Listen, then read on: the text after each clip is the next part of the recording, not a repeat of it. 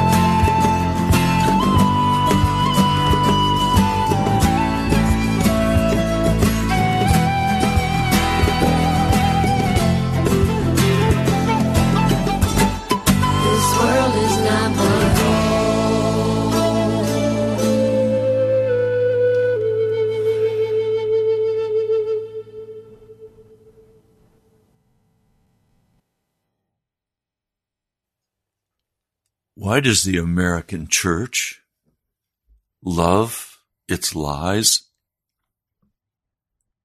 The American church is filled with, with lies.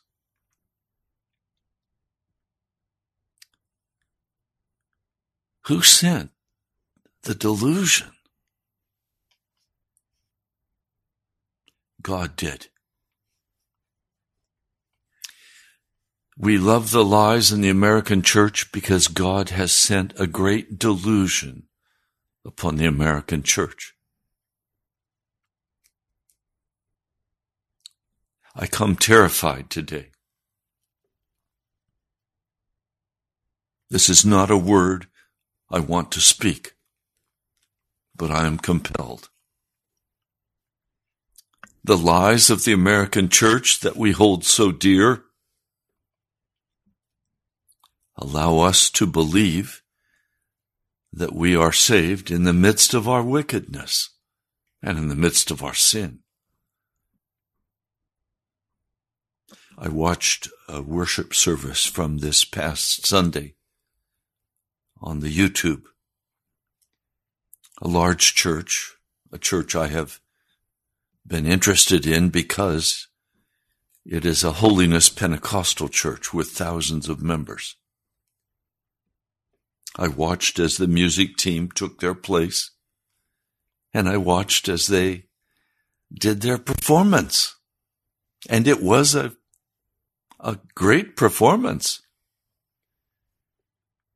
But there was no humility. There was no fear of God. It's happy, happy, clap, clap. We're okay. We're on our way to heaven. We have the victory. I shuddered. I was terrified. No, we don't have the victory. Second Thessalonians, the second chapter. I'll begin reading in verse 10. They perish because they refuse to love the truth and so be saved. For this reason, God sends them a powerful delusion so that they will believe the lie and so that all will be condemned who have not believed the truth but have delighted in wickedness. But we ought always to thank God for you, brothers, loved by the Lord, because from the beginning God chose you to be saved through the sanctifying work of the Spirit and through belief in the truth. Let me read that from a, a modern literal translation. I'm going to begin in this modern translation that is literal translation. Verse 7. This is Second Thessalonians 2 verse 7. Indeed, the mystery of lawlessness is already working. Only there is one restraining at the present time until he may be out of the way. And then will be revealed the lawless one whom the Lord will destroy by the breath of his mouth and bring to an end by the manifestation of his arrival. Of those presence is according to the working of Satan by all forces, signs, and lying wonders, and by every deception of unrighteousness in the ones perishing, because they did not receive the love of the truth for them to be saved. And because of this, God will send them a powerful working of deception for them to believe the lie. in order that all the ones not having believed in the truth, but having delighted in unrighteousness, might be judged. Verse 13. Now we ought always Give thanks to God concerning you, brethren, having been loved by the Lord, because God chose you from a beginning for salvation by means of holiness. Holiness from the Spirit. The problem we're facing with the American church, the problem we're all facing, is that we have we have been casual and arrogant before God. We've made assumptions that because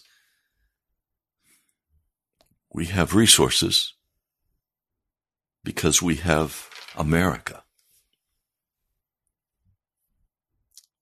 we're somehow privileged and we're going to enter into the kingdom of God.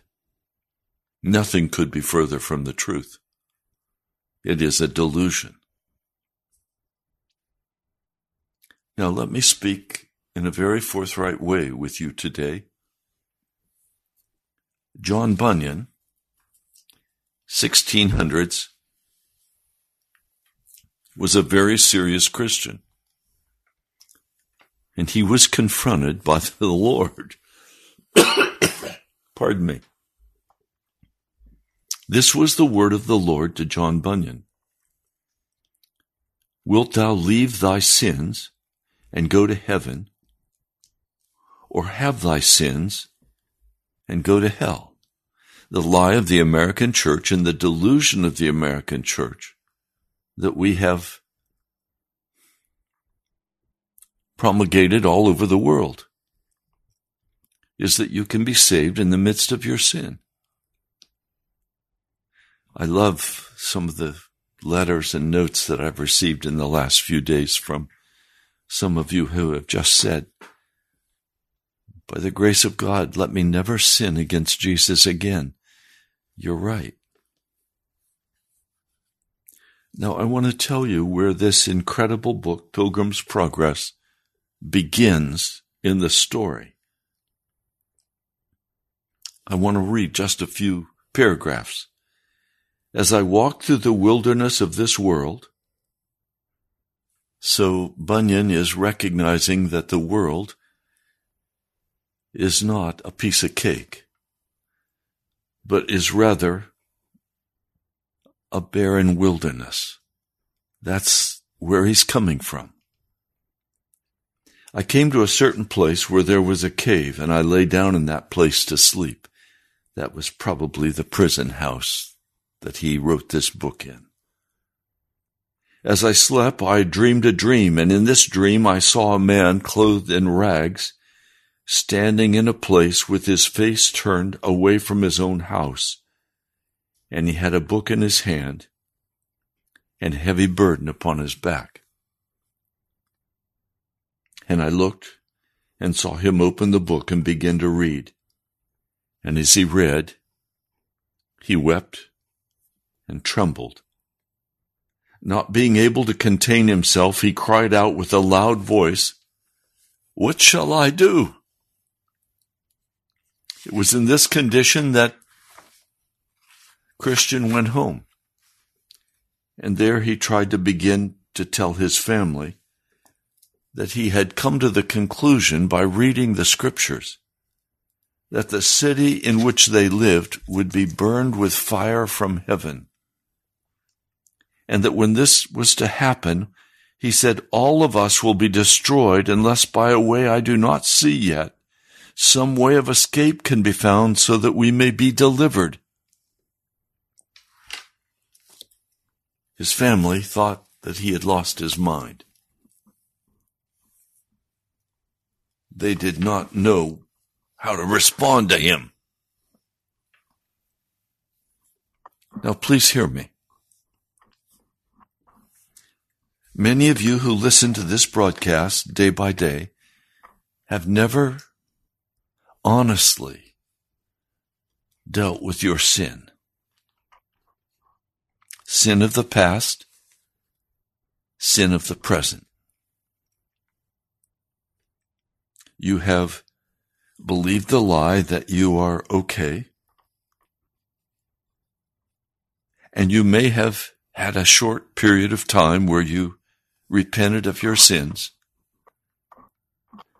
but the peace of God never entered into your heart.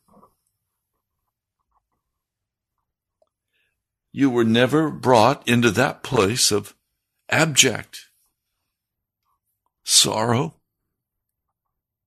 and fear and humility before a mighty God, before a God of righteousness and holiness.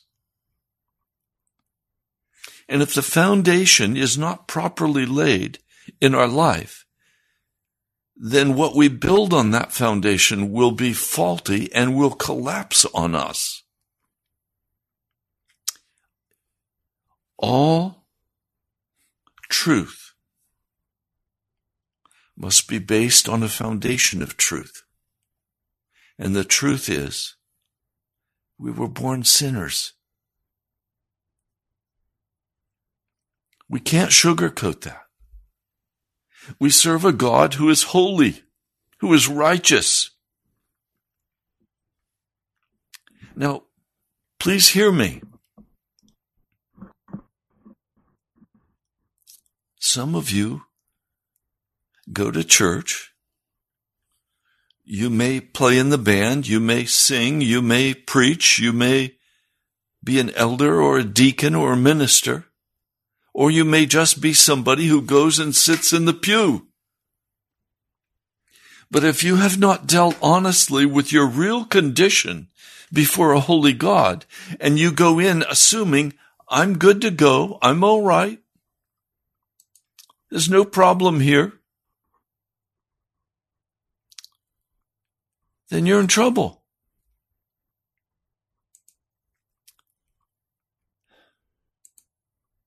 You're in trouble.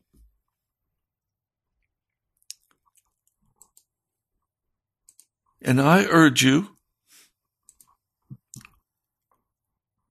to reconsider and take stock, to begin to understand the holiness of God.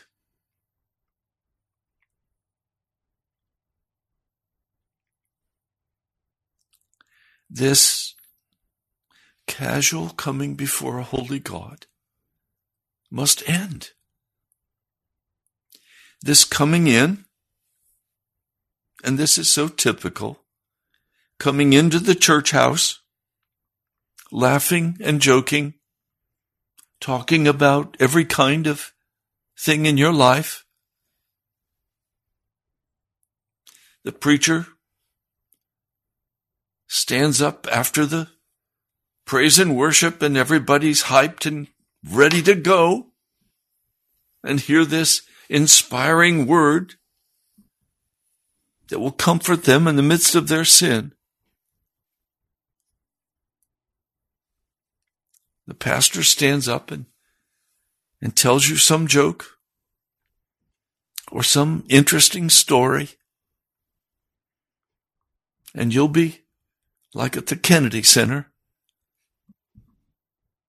Laugh a little, cry a little, go home and feel like, hey, that was a good service. He, he was good. He was short today. No. No. No. No.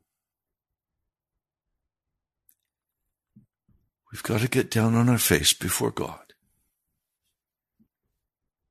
and deal honestly with where we come from. There's no, there's no bypassing this. There's no skipping it. We must come humbly before Almighty God and say to Him, Lord, I've sinned. And then there must be a careful look and an unveiling in our hearts. And then there must be honest prayer until the victory is granted to us and we know we are free of that sin. Don't tell me you can go to church and dance and prance around and holler and shout and you're okay. You're good to go. You're not. You've believed the lie that you can be saved in the midst of your sin. Well, Pastor, I don't know of any sin in my life. How close are you to God? How have you spent your time this week? Have you spent it reading the scriptures and searching after Jesus? Or have you spent it busily engaged in making money? Looking at the entertainment of the world? Going after your own desires and your, your own lust? Giving yourself to the lust of your flesh? Somebody said to me, a listener, a dear listener, said to me, Ray, you look at the internet, and yet you're saying stop looking at the internet. You're saying stop watching the television. Stop, cut these things off. Would you please be clear about what you mean? Yes, I will be very clear. For those of you who spend hours every day on the internet, you need to spend that time in the scripture and in the prayer closet. For those of you who spend your hours looking at your favorite TV shows, all you're doing is searing your mind so that you are not really interested in the depths of Jesus. They're not going to save you. Those shows are not going to save you. Some of you love to play your video games. They're not going to draw your heart to Jesus. They're going to lead you astray. It just doesn't work that way. I don't want you to be led astray.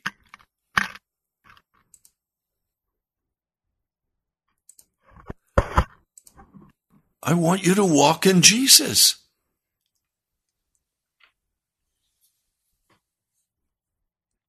In the book of Romans, he says in verse 11, Count yourselves dead to sin, but alive to God in Christ Jesus. Therefore, do not let sin reign in your mortal body so that you obey its evil desires. Do not offer parts of your body to sin as instruments of wickedness,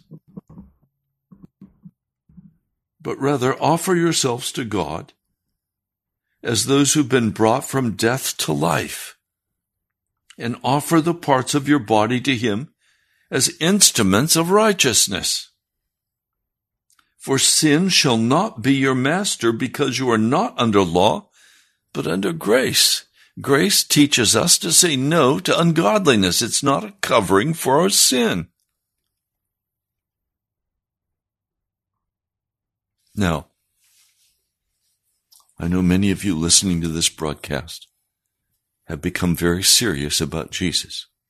I know because you've shared your testimonies.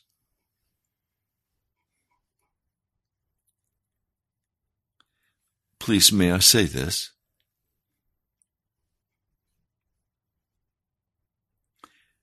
We have turned away from all known sin, and yet we are so far from Jesus and so shallow in our faith in Jesus Christ. So I have two groups who listen. No, I have three groups who listen. One group, you're still walking and loving the lies of the American church that you can be saved in the midst of your sin.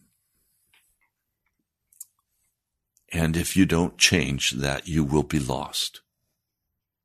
And I know some of the wonderful churches that we respect highly took the message of William Durham and the finished work and the position that many denominations have taken that you can never have a totally clean heart and life before Jesus. That's a lie. It's one of the lies many churches have adopted. There is a second group of you who listen to this broadcast. And there we find you, men and women who have utterly turned away from every known sin in your heart. John Bunyan, in the writing of Pilgrim's Progress, faced first the swamp of despond. He's on his way to the narrow gate and he falls into the swamp of despond. Well, what is the swamp of despond? It's all of the guilt that we carry. It's all of the accusations that we carry. It's all of the, and I don't want to create any of that false guilt for you. You're a serious follower of Jesus. I don't want to speak in any way that would cause you to fall into the swamp of despond and say, well, if Pastor Ray thinks he's still shallow before God, then I must be really shallow. No, we have to face what is without falling into despondency. There's a, a rock path across that swamp of despond. The swamp of despond is filled with all of the judgments and the condemnation it's filled with all the self doubts.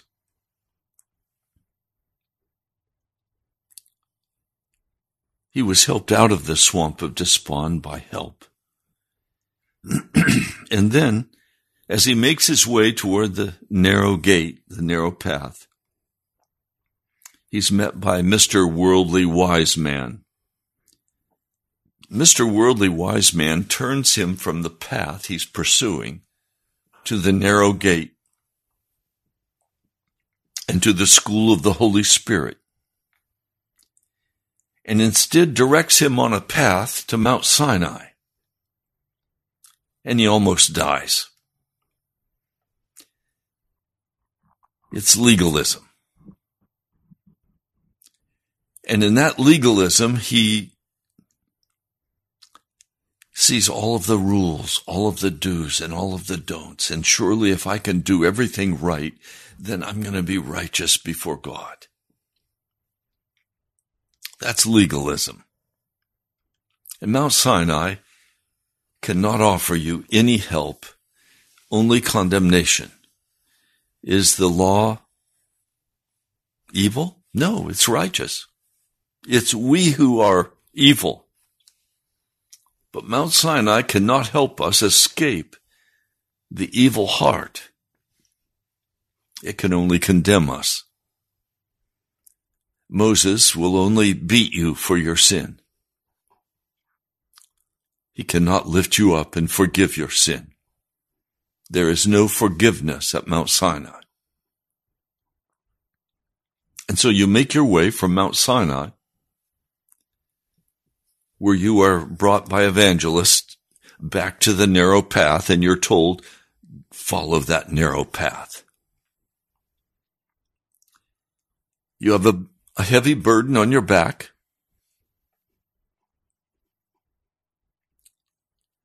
You have to be very aware. Do you have a heavy burden on your back? We who have left all known sin have to keep checking back and making sure that we have the peace of God in our heart and there is no heavy burden on our back. I have to do that. And I have to recognize if, if I'm crossing again the swamp of despond. And in all honesty, you don't just cross the swamp of despond once, you cross it a number of times on this journey.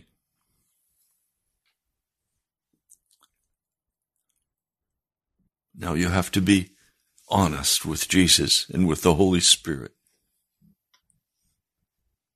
And as you make your way toward that narrow gate, the devil will shoot every possible arrow of condemnation and judgment at you Every hard thing will come at you. But you've made a decision. You're leaving all your known sin. You're going to walk clean before God. And you enter into that narrow gate that suffering gate. Oh, please.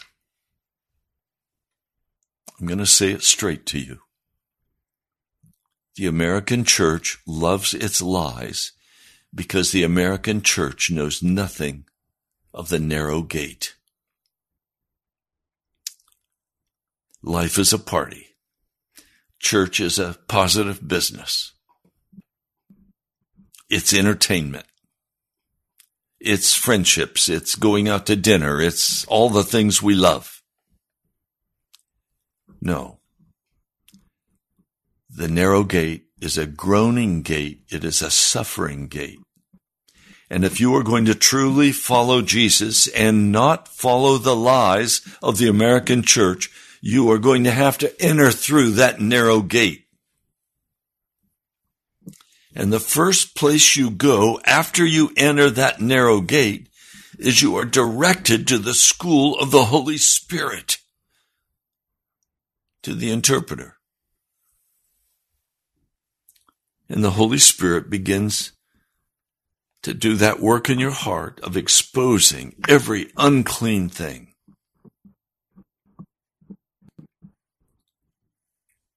And then you're sent to the cross to be crucified with Christ. This journey is a suffering, groaning journey. Yes, it is joyful. I rejoice in my Lord Jesus Christ. But my flesh must be crucified every day Now, am I bound by the old man of sin? No, I'm not. It's been destroyed in my heart by the power of the blood of Jesus. But the temptations still come. The deceptions still flow. And you've made a decision. You're not going to walk in any known sin. But then you find yourself framing conversations with people in a condemning manner. You find yourself with your tongue bringing up things that somebody said in the past, and now you bring it back to jab them so that they will back away from you and not be threatening to you. One of the most painful things that I endure as a Christian our brothers and sisters who want to bring up my my confessions of sin and cut me up with it. I've been very honest and very forthright with you. I have left my sin. But then I find brothers and sisters framing conversations that are condemning and judgmental and that hurt.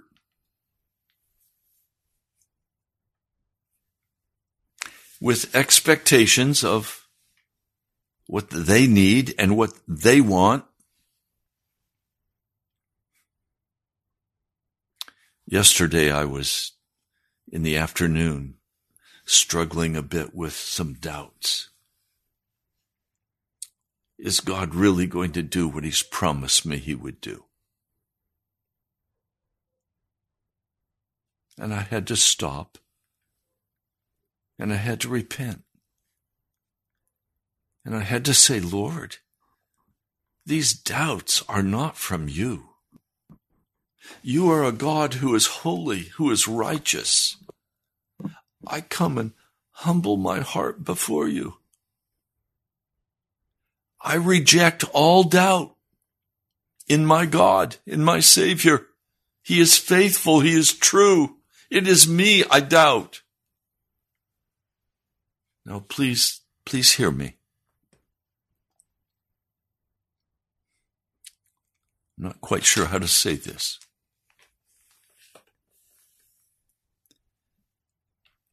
I am a creature. I am created by God. I have lived most of my life under the law and under sin, condemned before God. I received the forgiveness of Jesus, and my sins were washed away. But I have no basis for pride. I have no basis for self-confidence. I have no basis to stand up and laugh and shout and, and talk like I'm somebody. I'm not anybody. I'm but a servant of Jesus. And so as you escape Mr. Worldly Wise Man in Mount Sinai, and you recognize that you can't do enough to earn any salvation or any standing before God, then instead you have to surrender. You have to surrender. You have to turn and say, Jesus, these doubts I'm having in my heart, I don't want these. I reject them. My confidence is in Jesus. Do I have the victory? Yes, I have the victory, but it's not a victory of pride. It's not a victory of, hey, by, by, look at me. I'm okay. I got it made. I'm on my way. You need to be like me. No, no, no, no, no, no, no. And please, may I say to you, there's nothing that deceives us as quickly as praise and worship music in our culture, in our church today, because almost everything in the praise and worship is a lie. It's false. It's not true. It does not reflect the humble repentance of a serious Christian. It represents the flesh and the devil with wonderful Christian words and no, come, come, come. We've believed the lies. The American church is full of lies. And we must repent.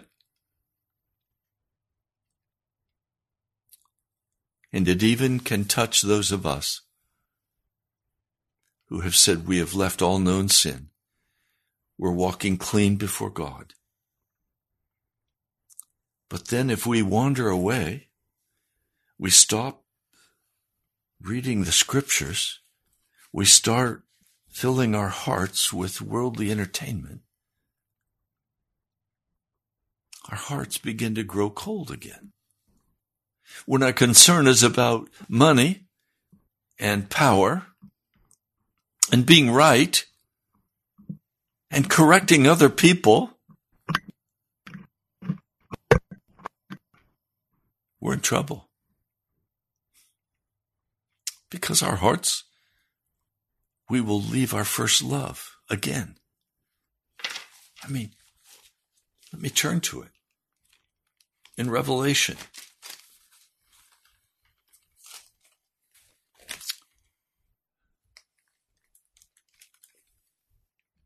in Revelation,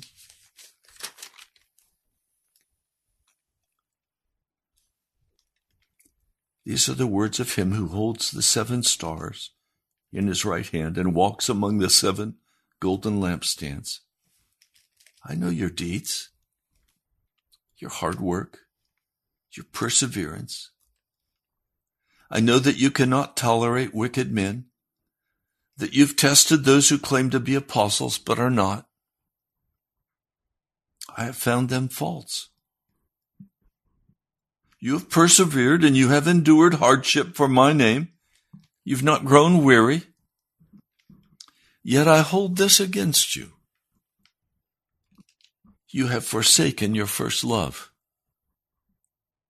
Remember the height from which you have fallen, repent, and do the things you did at first. If you do not repent, I will come to you and remove your lampstand from its place.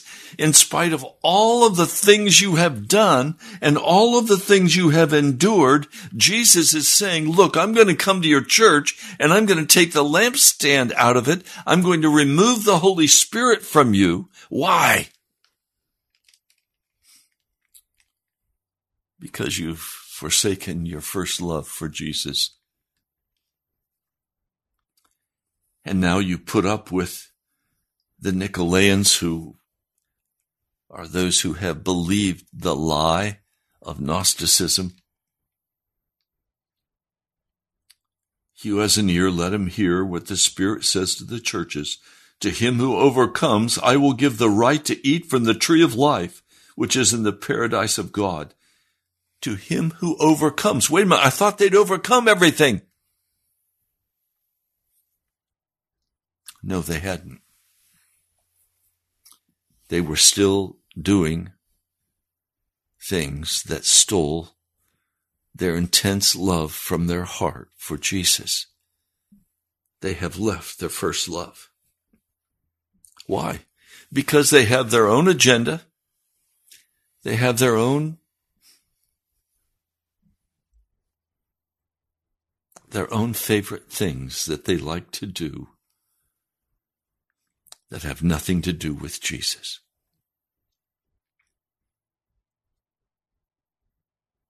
If you're married, if you're married and you're at dinner with your wife or your husband, and you are constantly on your cell phone, how will your spouse feel? I know how they'll feel. They'll feel like you don't really care.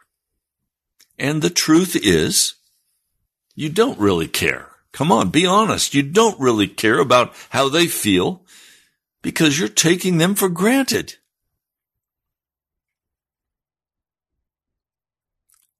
The modern church has loved the lies But Jesus is saying that even those who have chosen to leave their sins have become indifferent to Him and have lost their first love. Well, what kind of things did you do at first? You couldn't stop praying. Everywhere you went, you wanted to pray. When you met with people, you wanted to pray. Sometimes with those who call themselves Christians, I'll say to them, Y'all want to pray? And they'll answer me, oh, Pastor, always you want to pray. Yes, I want to pray. I want to talk to the one I love. And I want you to join me in talking with the one I love. That's why tomorrow we're going to have an hour of prayer. Sometimes I think we need to do an hour of prayer every day and forget about the teaching and preaching because you've had so much teaching and preaching that it rolls off your back like water off a duck's back. That's my fear.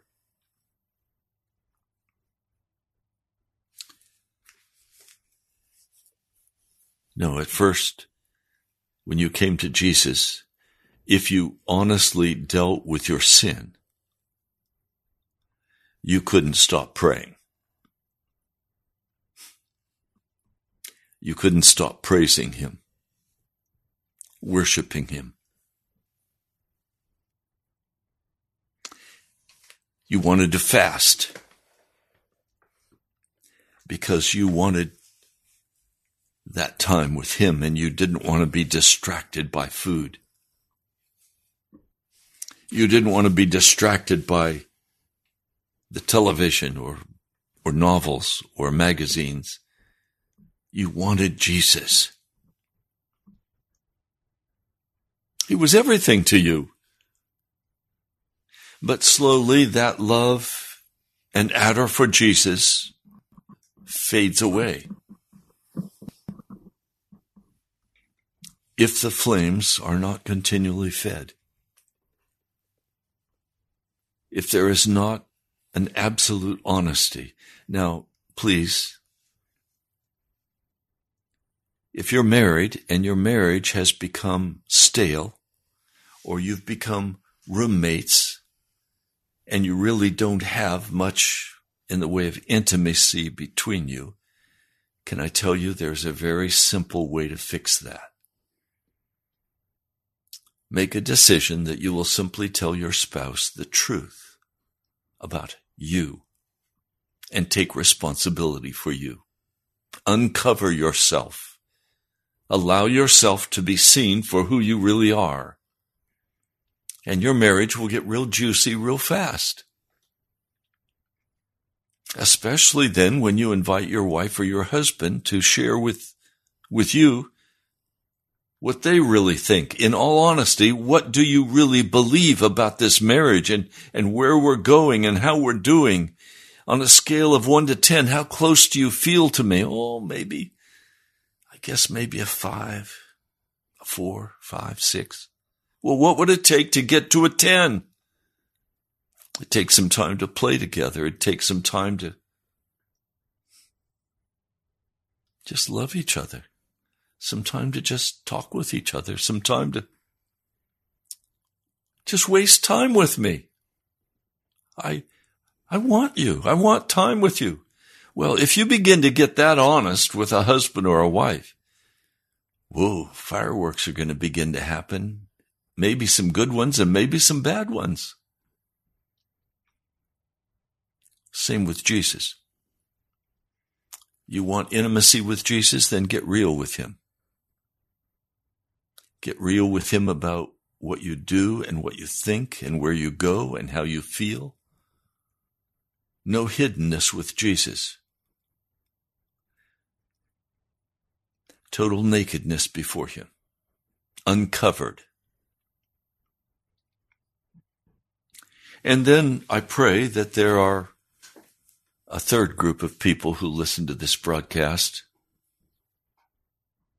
and I pray that they're not self-righteous.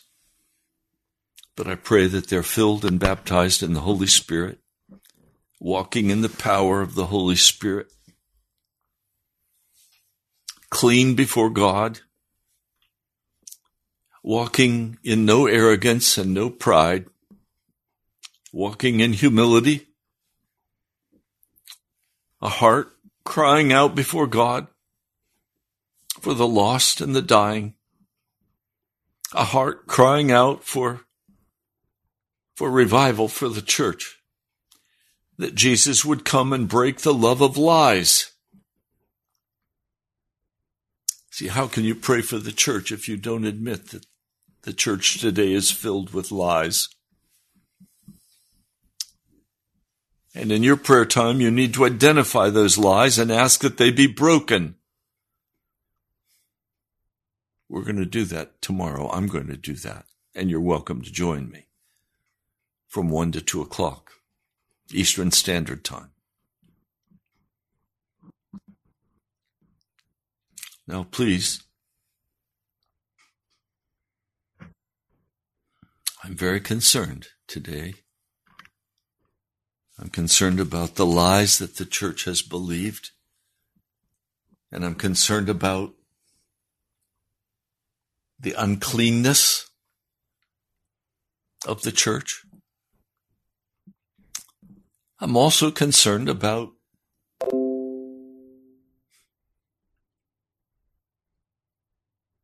I'm also concerned about those of you who have left all known sin, but still find yourself framing arguments and questions and finding yourself being, how should I put it? Difficult for other people. Being contrary. I guess that's the word. There's nothing so ugly as a Christian who believes they're not walking in sin to become contrary with other people, with no humility of heart, with no See, I, I come and I try in every way to speak the truth to you, but I don't want to come and speak the truth to you in any sense of condemnation or pride or arrogance.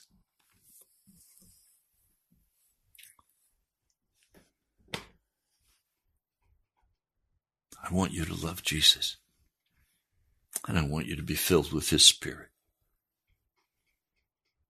Lord Jesus, I just come to you pleading for your blood to cover every person listening today, binding up every pain and sickness, turning our hearts toward you, Jesus, in love and praise and worship.